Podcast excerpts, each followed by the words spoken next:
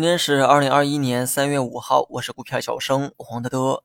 昨夜呢，美股继续大跌，影响了咱们 A 股的开盘，最低呢达到了三四五六点，随后啊一路上涨，又收回了三千五百点。同时呢，人大会议哈在今天召开，领导们的这个工作报告显然呢提振了不少行业的信心，这也是盘中反弹的主要原因。会议内容呢很多哈，我们呢主要讲几点。首先是人们最关心的这个问题，也就是全年 GDP 的目标。去年呢，受疫情影响，没有制定相应的目标，而今年呢，制定了增长百分之六的目标，说明国家对经济的复苏呢有自信哈。至于如何评价这百分之六的增长，我只能说合情合理吧。毕竟去年呢，受疫情的影响，拖累了 GDP 的增长。那么在基数较低的基础上再增长百分之六，我认为呢并不困难哈。正如媒体所说，百分之六它可能不是挑战，而是一种底线。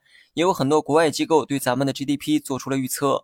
普遍认为呢，今年的增长会在百分之七到八之间。另外呢，会议啊也提到了稳步推行注册制的内容。关于这一点呢，去年啊我们就做过预判，将来呢大概率会实行全面的注册制。这个啊是趋势，实现它呢只是个时间问题。消息呢利好券商，所以啊今天券商呢出现了明显的反弹。最近呢你肯定经常听到碳中和这个概念，果不其然，这次会议啊也提到了这个内容。所谓的碳中和呢，就是实现二氧化碳的零排放。达到一个中和的状态，想实现中和，要么植树造林，要么节能减排。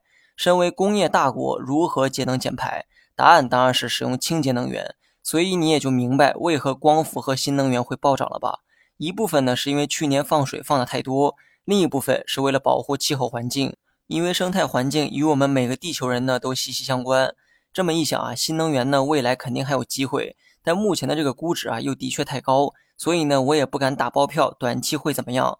不过有政策红利加码，你呢可以持续关注这个领域。当然了，还有其他跟碳中和相关的概念股。另外，今天呢好像没有提到关于科技行业的内容。过去几年呢，在芯片领域被某国欺负的那么惨，我觉得不可能只字不提。不过这个会议啊才刚刚开始，日后几天呢再多观察观察。今天呢主要讲了一些会议提到的主要内容，大盘呢我就不多说了哈，继续持仓就行。